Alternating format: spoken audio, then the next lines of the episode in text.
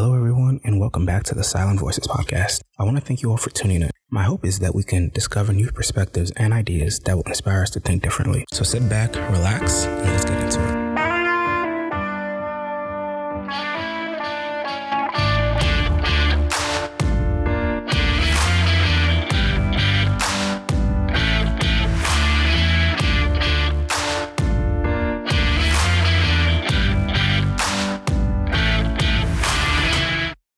So, for today's topic, we're going to be looking at men's pain and how society treats and handles it versus women's pain and how society treats and handles that. So, for a little background story that made me kind of think of this, I was hanging with some friends, uh, my guy friends and my girlfriends, and I'm, I'm not, I don't even remember how this topic came up, but we were talking about how when was the last time each of us cried, and all the girls said that they had essentially cried either within the last few days, if not the last day. And me and my other guy friend that was there in the group, we talked about how it had been at least a year, if not over a year, since the last time we cried.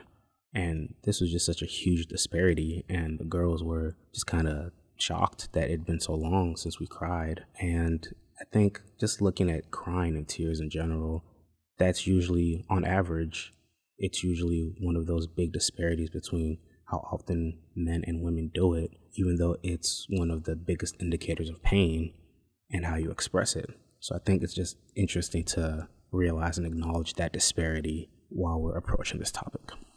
So, first, in discussing this topic, we'll consider that a source of the argument between men and women is that does society handle slash treat men or women better when it comes to different areas of pain and unwellness in general. Now, all these topics that we'll be discussing have aspects of intersectionality to them that make each of them a bit more complex and nuanced, but I will not be fully highlighting or discussing the intersectionality aspects uh, because I want to try to focus as much as possible on the sex differences of this topic. Now, in regards to the topic, I will be distinctifying between physical pain and non physical pain, which I'll be qualifying as emotional, mental, and grouping those two together.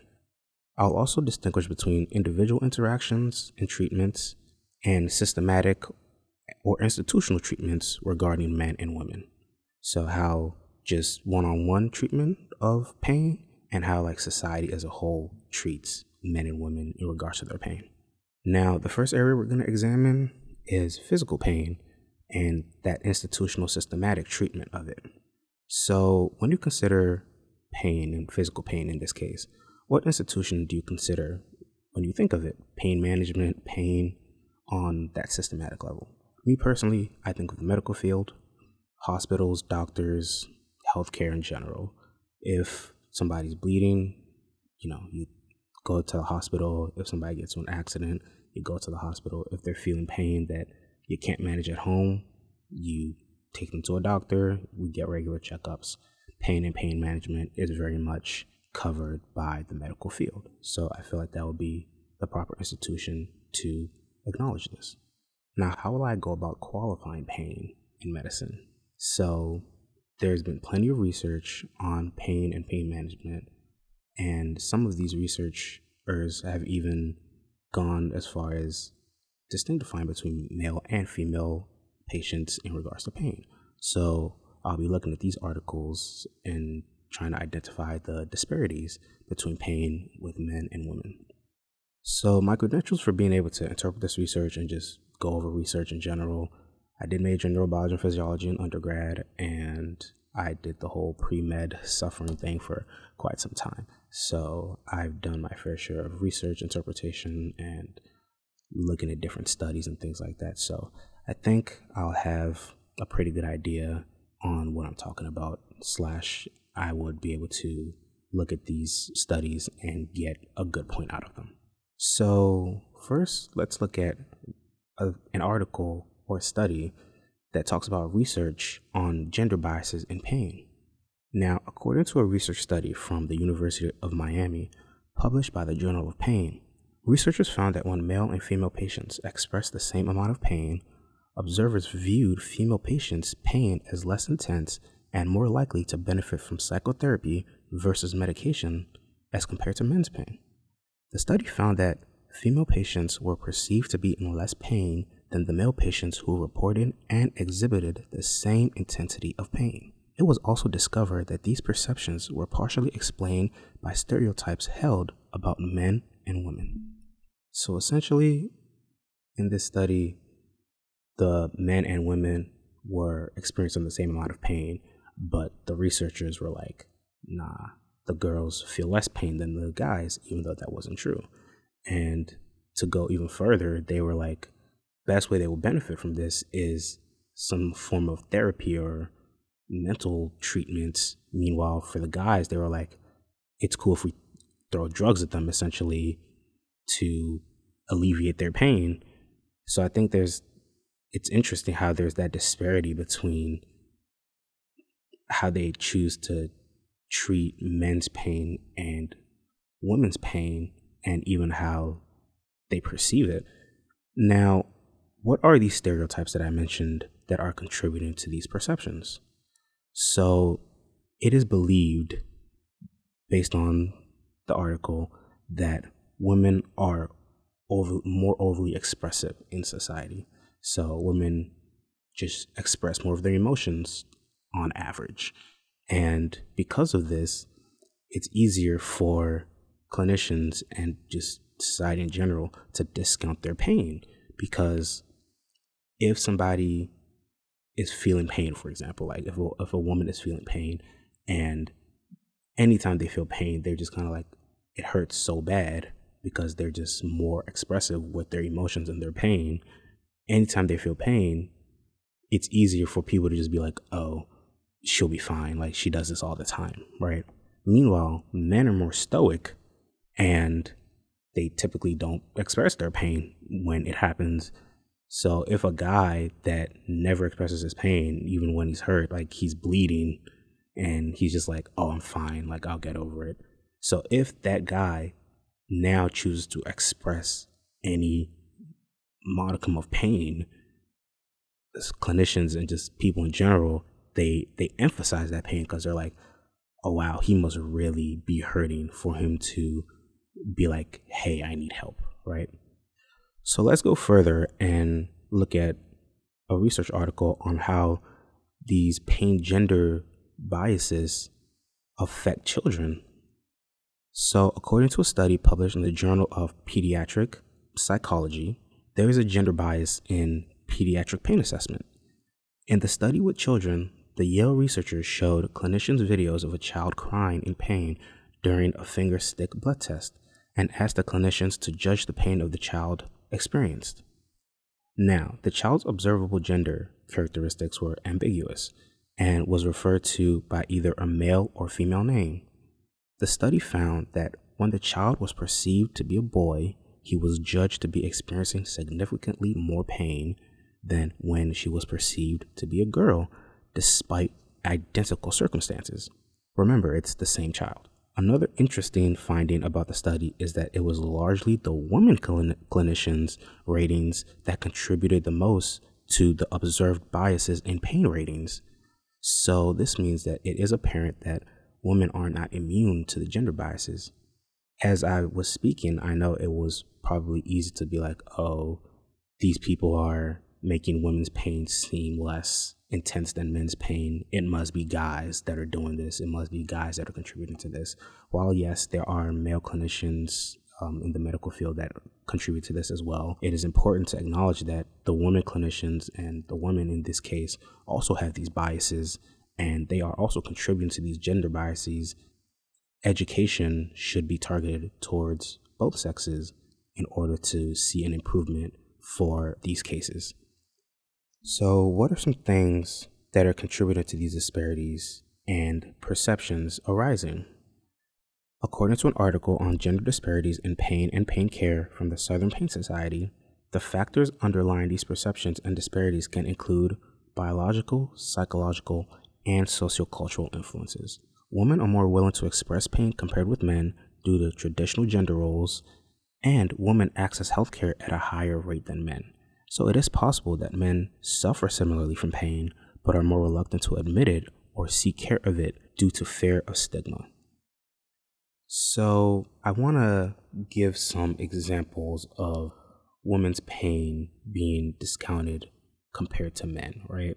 The one major aspect of society and one major topic that's been talked about a lot by women and just on social media is birth control and how painful it is for women to get certain birth controls like IUD insertions and just the side effects and painful things that they go through as a result of the birth control available to them. So, first, I want to watch a video about a woman talking about her birth control experience that was traumatic. So, Let's go ahead and play that real quick. Here's a story about how I went into labor without ever being pregnant. So I decided that I wanted to come off hormonal birth control and get the copper T, the non hormonal IUD. So I schedule an appointment with my gynecologist. I drive eight hours back to see her because at this point I had recently moved. And she is like giving me the talk. You know, this your first IUD? Do you know what to expect? This is pretty painful. I was like, I got a pretty high pain tolerance. I'll be fine. So she goes to insert, and as predicted, it's not the worst thing ever. That's on trauma. And, you know, she puts her gloves in the trash, and she's like, Well, for the next seven to ten minutes, you're going to have some cramping. I'm going to have the nurse come in and check on you occasionally. About five minutes later, the nurse comes to check on me, and she's like, "How you doing, sweetie?" And I was like, "Is the pain normally this bad? Because I'm feeling some weird things." She was like, "Yeah, yeah, yeah. Just you know, give it a few more minutes. It's it's settling in." She comes back five minutes later, and I'm like, "Give me a bag. I'm going to throw up." So she hands me a bag, and I start vomiting. And at this point, I start to see black, and I'm like, "Yeah, I might pass out," and I do. Within the next five minutes, all hell broke loose. My extremities went numb. I couldn't feel my legs. I couldn't feel my arms. I'm sweating profusely. She's like helping me take my sweatshirt off. I'm trying my back. I'm trying my stomach. I'm trying all fours. I'm trying my side. She's progressively looking a little more concerned, but she's also like, you know, some people just tolerate pain differently. Like we've we've seen things like this before. And then I start to feel something that I've only ever heard explained in movies. I don't even know how I knew what it was, but I knew that I was having contractions. So, in between waves of contractions, there was like this endorphin release, like this bliss for two minutes or so at a time, where I would ask her questions like, when this pain comes, it's the worst thing I've ever experienced. Like, is this normal? And also, oh my God, it's happening again. Right, so it happens again. At one point, she's asking me, do seizures run in your family? And I was like, no, why? And she said, your hands and your feet are locked up. And literally, my hands are like this, and my feet are locked up, and everything's shaking. She finally calls the doctor back in. And the doctor peeks in, and she's like, oh, we got to take this out now.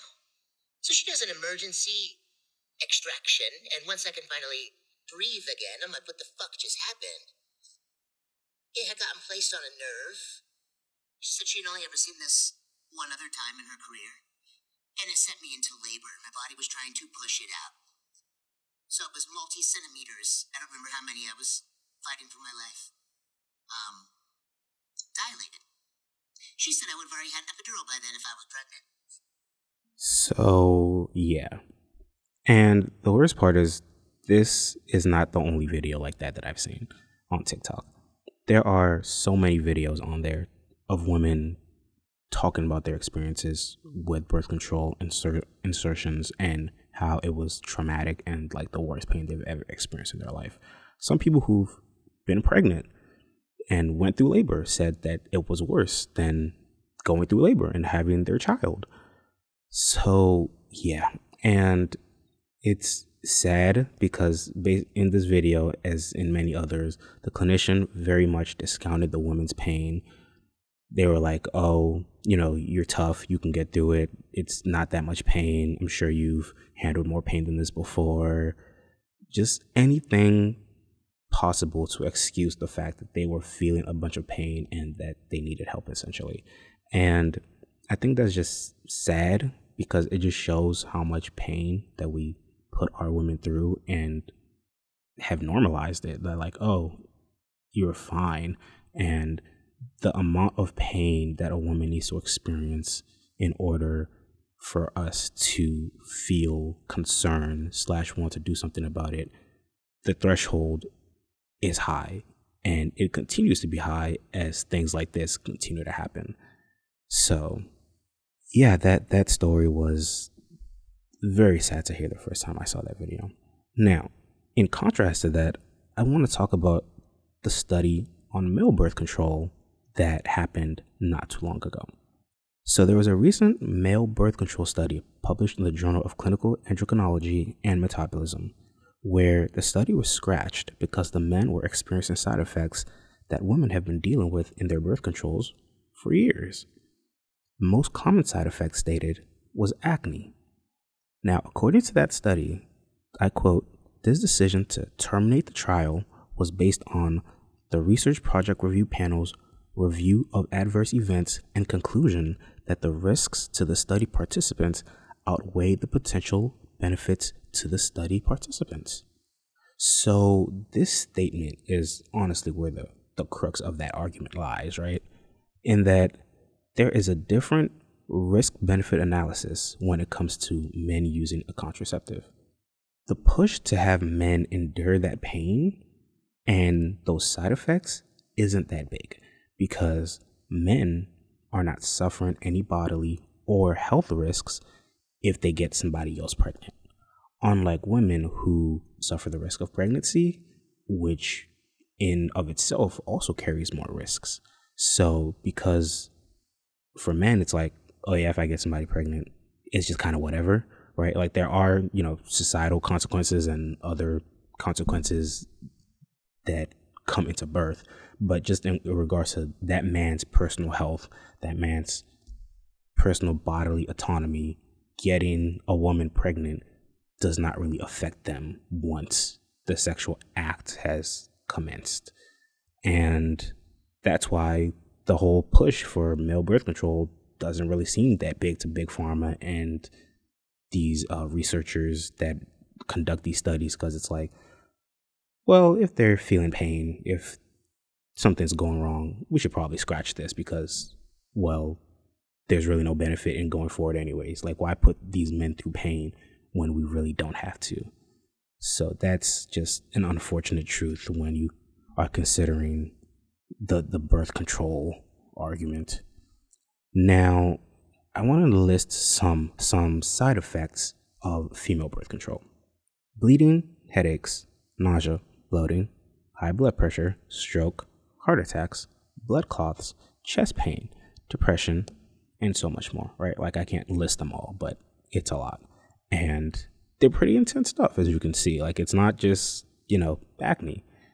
And granted, not to discount these men, there in the study there were there was a very high rate of mood swings and depression. One person actually committed suicide, but there was no like direct correlation that it was the birth control that caused it but there were higher rates of just mood disorders and things like that in this study for the men. But again, I just personally feel like if this had been a female birth control study, they would have probably pushed past that because they're like, oh, you know, women can probably handle that. So, what is the literature showing on how physical pain is handled by the system, how it's handled by society, right? And I think from what I can say, these articles, plenty more testimonies from women and research studies online is that women have it worse than men in regards to how society and clinicians, the medical system, which is what we're qualifying here, treat pain. They typically make women go through a lot more than men in regards to this. So, the second area that we're gonna go ahead and examine is physical pain and the individual treatment of it. So, more person to person. So, first, we'll consider the biological differences. The central nervous system processes pain differently in women and men. Research has proven that women experience greater levels of pain than men in reaction to the same painful stimulus. We all have these sensory receptors in our bodies called nociceptors, and those nociceptors detect pain. According to a study published in the Journal of Pain, it shows that these pain receptors are typically more sensitive in women. Now, another study by the American Society of Plastic Surgeons describes how they found that women have an increased nerve density when compared to men. More nerves equals being more sensitive to outside stimuli such as pain. So, when you combine these two, sensitive pain receptors and denser nerves, that just overall leads to a lower biological threshold for pain for women. Next, we'll consider the perception differences of pain. According to an article, due to the menstrual cycle from a young age, women tend to be more self aware of experiences and sensations within their body. This awareness also means women are therefore more likely to be hypervigilant and to worry excessively about their pain. These negative perceptions of pain can reinforce pain signals, essentially telling your brain that it should continue producing more pain. So, because women are more in tune with their bodies and are more likely to look at their pain and hyperfocus on it, it leads to their brain hyperfocusing on that pain, which creates a cycle that puts them in more pain. so, last, we'll consider the hormonal differences of pain. Now, hormones can have a significant effect on many factors, including how the um, body processes pain.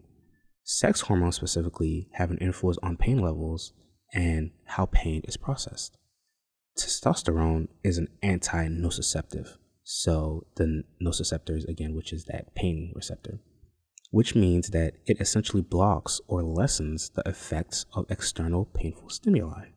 As most of us know, levels of testosterone are much higher in men than women, which contributes to them experiencing less severe pain levels than women in response to the same stimuli. Meanwhile, the menstrual cycle has a big impact on how women process pain.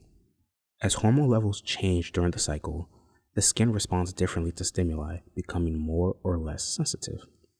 So essentially, women have this changing menstrual cycle that that affects whether or not they experience a lot of pain or they experience not as much pain.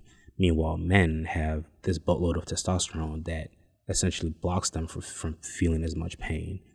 So we can see how that affects things. Societally, masculine and feminine roles affect things as well. Men are more likely to feel that they need to appear strong and repress their pain. Meanwhile, women are more inclined to express their emotions and end up asking for assistance. So, how does this contribute to the systematic treatment of pain? So, it honestly further emphasizes that notion that women are overexpressive, and as a result, it's okay to discount their pain because they act like that all the time. And it also reinforces that other notion that men are stoic. And because of that, if they were to experience any pain or say that they're experiencing any pain at all, we should emphasize that and be more on it because, hey, this guy never speaks. So if he does, he must be in a lot of pain. Everything I've said, all this, it's interesting that there is an obvious contradiction of the male and female biology and society's treatment of men and women's pain. So, why is that? The truth is that society is very much driven by sociological factors. So, honestly, those gender roles of masculine and feminine are very big and ingrained in people, which lead to a lot of biases that we've already talked about. Those notions of women being overexpressive and men being stoic contribute very greatly to how we all see each other and how the system sees us as well. And that is a bigger driving factor of how they're going to treat our pain and how we're going to perceive our pain than our inherent biological differences. So, although technically women are less hardwired to handle pain because their nerves are more dense and their receptors are more sensitive and they have their menstrual cycle that affects how pain affects them. And men are these testosterone monsters that have less dense nerves and are less sensitive to their nociceptors. We still, as a society, we still make it that women have to experience more pain, or we give them a higher threshold of pain before we feel concerned and before we want to act, and men have a lower threshold, even though technically their bodies are built to handle pain more. So that's just an interesting contradiction in all that. So, the third area we're going to examine is non physical pain and the institutional and systematic treatments of it. As I said earlier, we're going to qualify non physical pain as mental and emotional turmoil, which we factor all under that realm of mental health and therapy and things like that. So, first, we'll consider women and look at some statistics for mental health in regards to women. Now, according to the Anxiety and Depression Association of America, women are twice as likely as men to be impacted by generalized anxiety disorder. According to the World Health Organization, exposure to violence makes a woman three to four times more likely to be affected by depression. According to the Office of Women's Health, women are more likely to experience post traumatic stress disorder and they wait much longer than men after symptoms arise to seek diagnosis and treatment. And according to the Recovery Across Women's Health, women are almost 10 times more likely than men to be affected by an eating disorder. Now, these next two statistics, I want you to all just kind of hold it at the back of your minds because it, there are interesting aspects of these next two statistics that need to be considered later. So, the first one is according to Women's Health Institute, women may be less likely than men to seek treatment after experiencing symptoms of mental health illness. This is due to internalized or self stigma that results from their self image being formed by how others perceive them.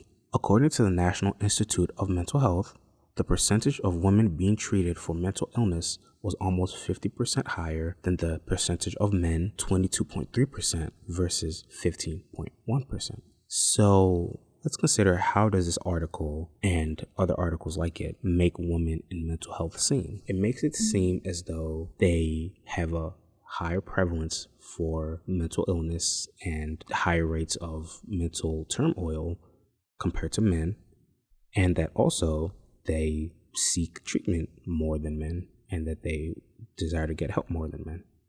It's interesting because analyzing another article in Medical News Today addressing how gender inequity affects mental health, the author lists statistics such as women are twice as likely to have generalized anxiety disorder, twice as likely to have panic disorder, and more likely to attempt suicide, although men are 3.6 times more likely to die by suicide. So the statistics track with the other article and a lot of other articles out there. However, the author, who is a woman, she goes on to say while it is true that many factors play a role in mental illness, including biological differences between sexes, women are overrepresented in these statistics as well as statistics for chronic physical illnesses. Now, I found it interesting that she mentioned overrepresentation, and the reason why that she mentioned this was further illuminated when viewing mental health statistics about men. So let's go on to view those statistics about men. According to a study in American Journal of Men's Health, the overall prevalence of mental illness in men is typically lower. We saw this when viewing the stats for women, but what does this imply? it implies again that men don't have as much mental health trouble as women and that their rates of mental illness are far lower than women's rates. However, the study goes on to say that although both men and women are affected by mental illness, it is oftentimes overlooked in males, and also mental health among men often goes untreated because they are far less likely to seek mental health treatment than women. Now, this can explain how, just looking at statistics alone, it can paint a very limited narrative on mental health. And it can lead to an apparent overrepresentation of women regarding mental illness. So, to look at a few statistics for men, Depression and suicide are ranked as a leading cause of death among men. Men die by suicide at a rate four times higher than women. They also die due to alcohol related causes compared to women at a rate of 2.4 to 1. Men are also two to three times more likely to misuse drugs than women are. So, what's all this saying? These statistics are very troubling because they reinforce that notion that males are less likely to seek help and more likely than women to turn to dangerous, unhealthy behaviors. Another important topic regarding this is that mental health is becoming known as the silent killer among men. And why is this? Mental health stigma, it's an overall term that includes social stigma, self stigma, professional stigma, and cultural stigma. The ones I'll be covering are social, self, and professional.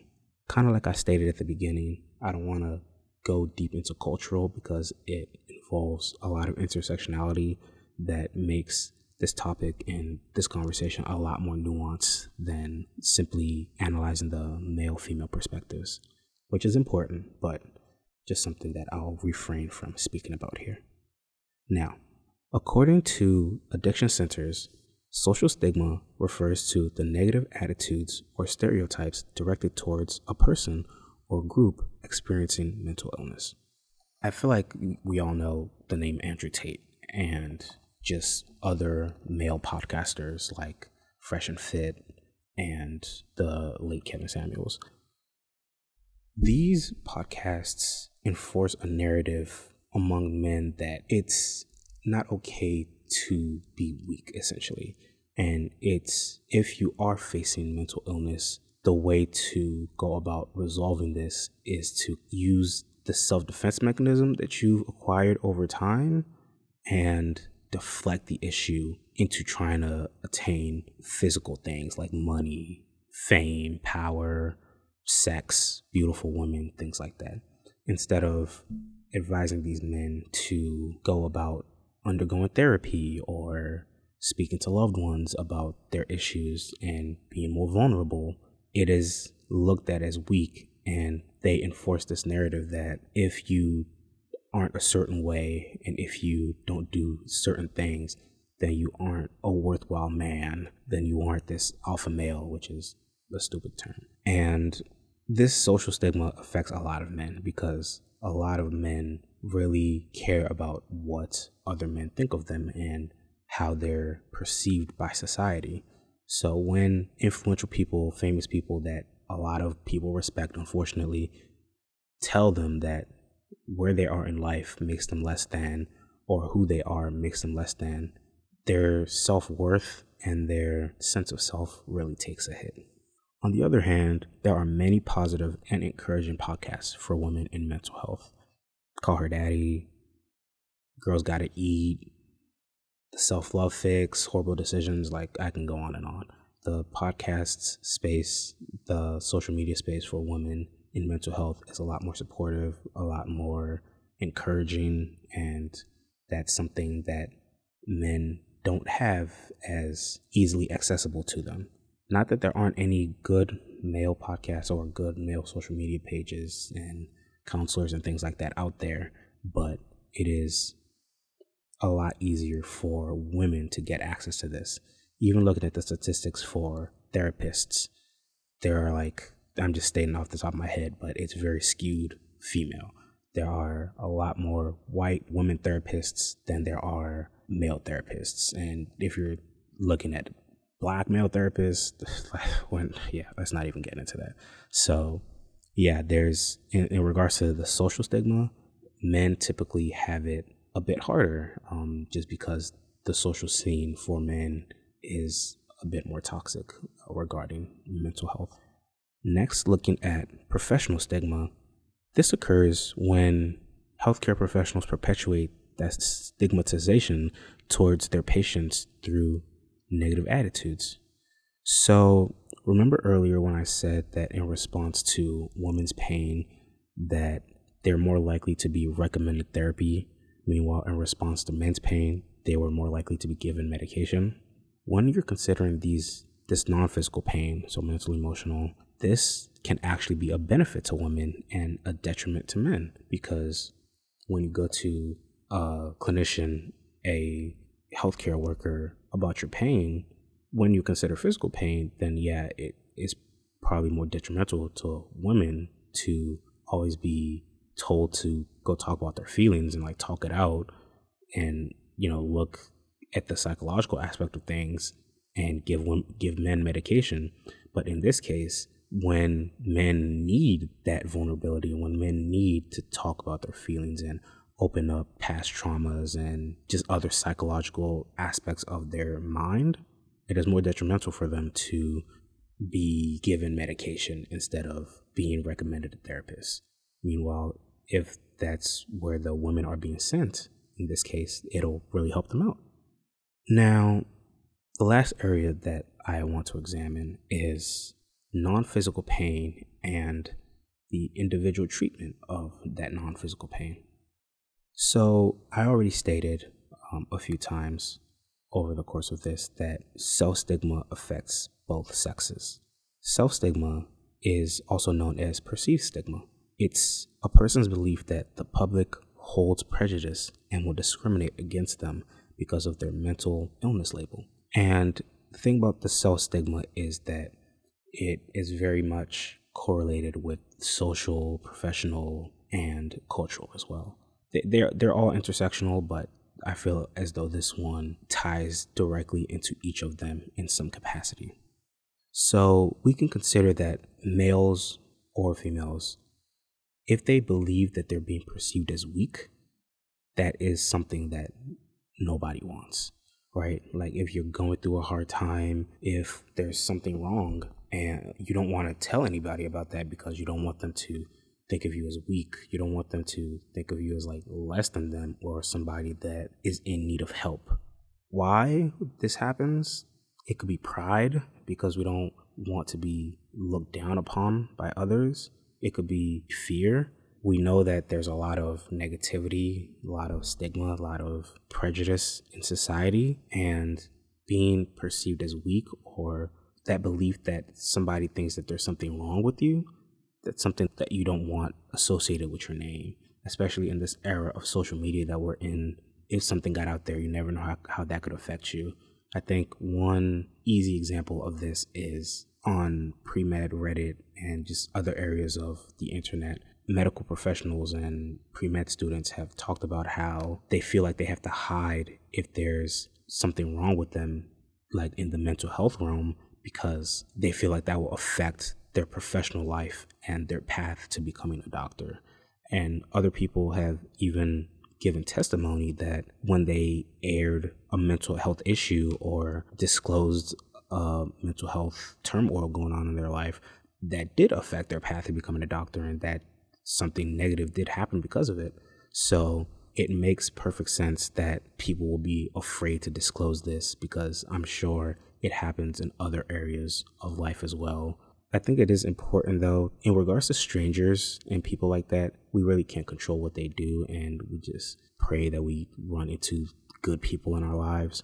But we should try our best to not feel like we have to hide or feel like we have to just not disclose these important and vulnerable aspects of ourselves to our friends and family because those are the people that can really help us through the toughest times of our lives. And having somebody in your corner can go a long way to helping you overcome these obstacles and these challenges that you're facing in the mental health realm. So, I want to take a look at another TikTok that I feel is important to this uh, conversation. So, it's regarding Hasan Minhaj. I don't know if you've seen this video already, but he's on the Jimmy Fallon show and he's making a joke about how uh, men and women interact in comment sections online. So, I'm just going to go ahead and play that. Every girl you see in your life, go to their Instagram comments. Every time I go to Beena's page, all of her friends, any photo, stunning, gorgeous, hot mama, love your look, killing it. I am screaming, breathtaking, breath, breathtaking. Taking. Yeah. Tonight, if I go to your Instagram page and I write breathtaking, you will block me. so, I know he's joking or it, he he was it was a joke that he was telling on there. Mm-hmm. But there is a truth to what he says, right? And that truth extends into the mental health realm, into mental illness. Although women are also likely to be hesitant to be out there with their mental health and their mental illness due to honestly a lot of self stigma, like we've been talking about, the chances are that it will it will be supported by other women and it will be encouraged. This goes, I feel like, a lot into that social realm where women encourage each other a lot. And by encouraging and supporting each other in this realm, it also improves your self esteem, your sense of self worth for this topic where you don't feel as alone and you don't feel as that it's as taboo to talk about it. Meanwhile, a lot of other men, in response to a man asking for help, could either be very nonchalant or they turn it into a joke or they just ignore it completely because they don't know how to help or they, they're just scared to help because they don't have the resources or they feel like it'll be taken wrong if they try to assist. And I've even gone as far as to see some people react negatively to a man expressing their mental health issues publicly. I want to tell a story about a bodybuilder online that I follow I can't remember his name right now, but he recently lost his brother and he posted a picture of himself online. This is a guy who's like shredded, like abs on his back shredded. Like he's bro is built and very very respected, very uh looked up by other men. He's a positive influence in the fitness space. This picture that he posted was him his body he, he was you know letting himself go. He you know his abs were very much deflated. He you know just wasn't looking his best. And under his caption he was acknowledging that. He was saying that yeah this is he it was a side by side of him you know at his peak like i described of him earlier and where he's at right now. And he was acknowledging that yeah he's been going through a really rough time with his loss and he's just trying to get back at it. He's trying to find motivation for himself and just trying to get back to where he knows he can be. And while, yes, there were plenty of men, you know, telling him take his time, rest up, you know, he'll he'll be back and that they still look up to him and he's still a positive influence in the fitness space. This one comment stood out to me just because it was so shocking. Like I was flabbergasted that I read this. In the comment or in his post, he didn't say that the reason why he had started letting himself go was because of his brother passing. Like I didn't know that until like I had to go to his page and see what was going on with him and what his loss was, why he was having such a hard time. So in that comment, there was no unless you had been following him for a long time or you just knew him, there was no way to know that the the reason why he was going through a hard time was because somebody died.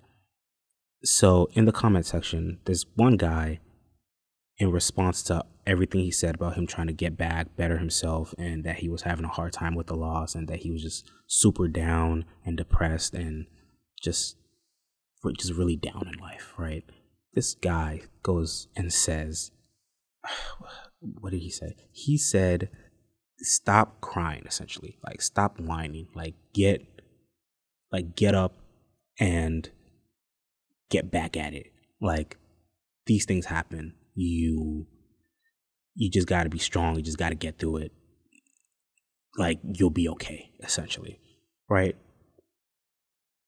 And again this what i was saying earlier about the men's help podcasts and the andrew tates and all them is that I don't know, but maybe somewhere in this guy's mind, somewhere in his heart, he felt as though this is what this man needed to hear in order to get past where he's at.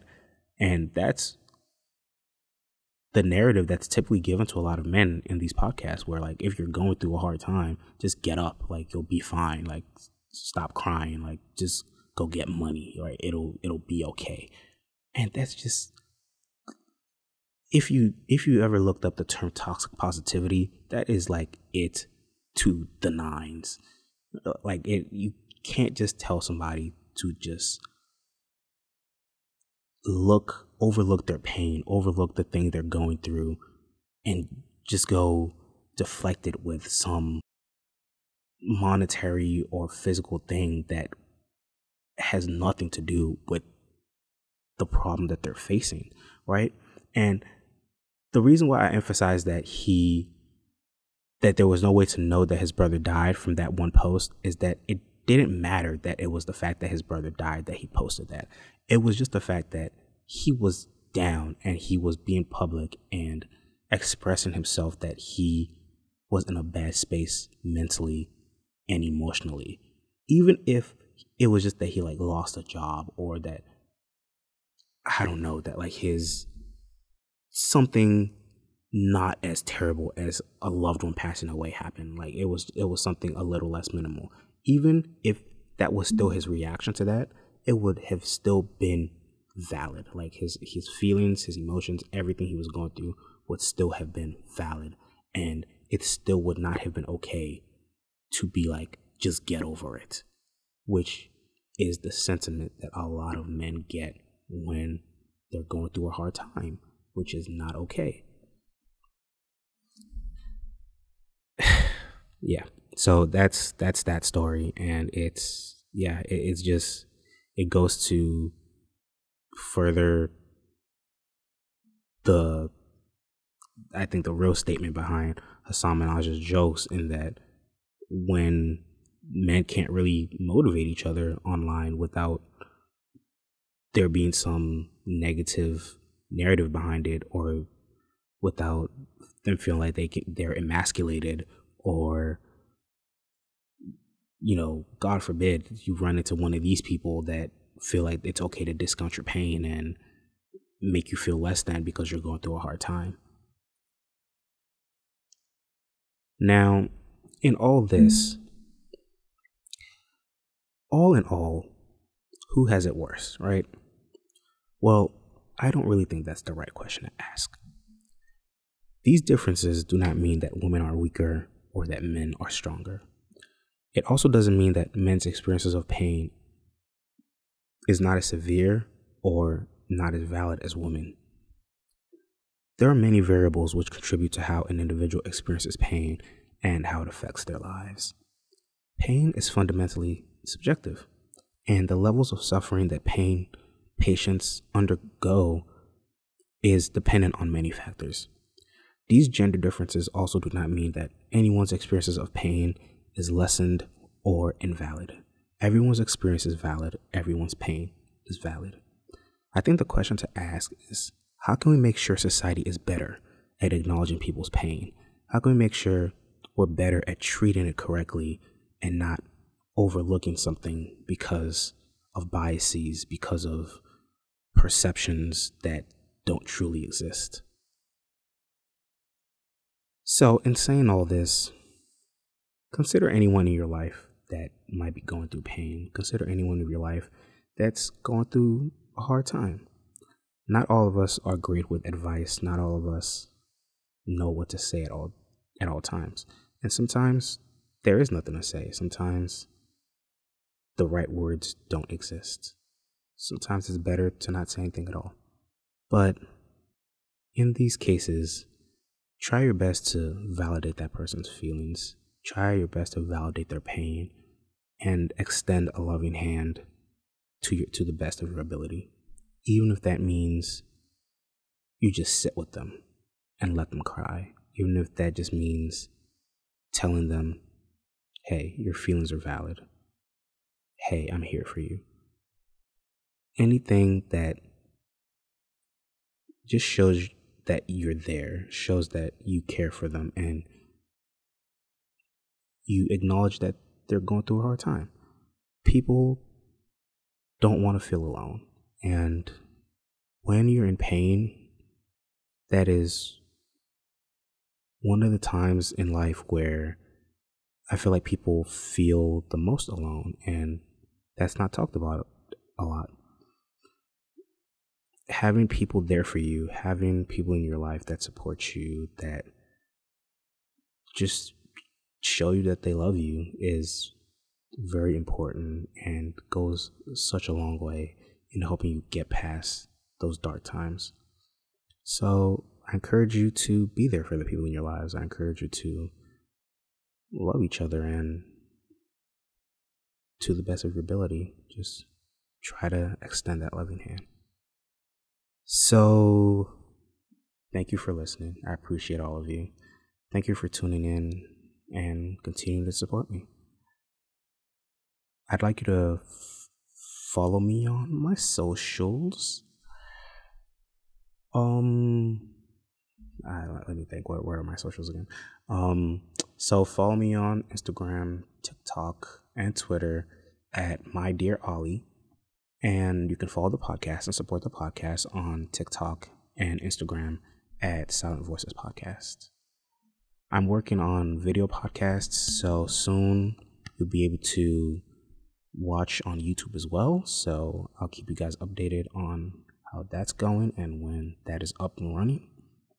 But yeah, thank you again for tuning in, and I hope you all have a blessed one. And see you next time.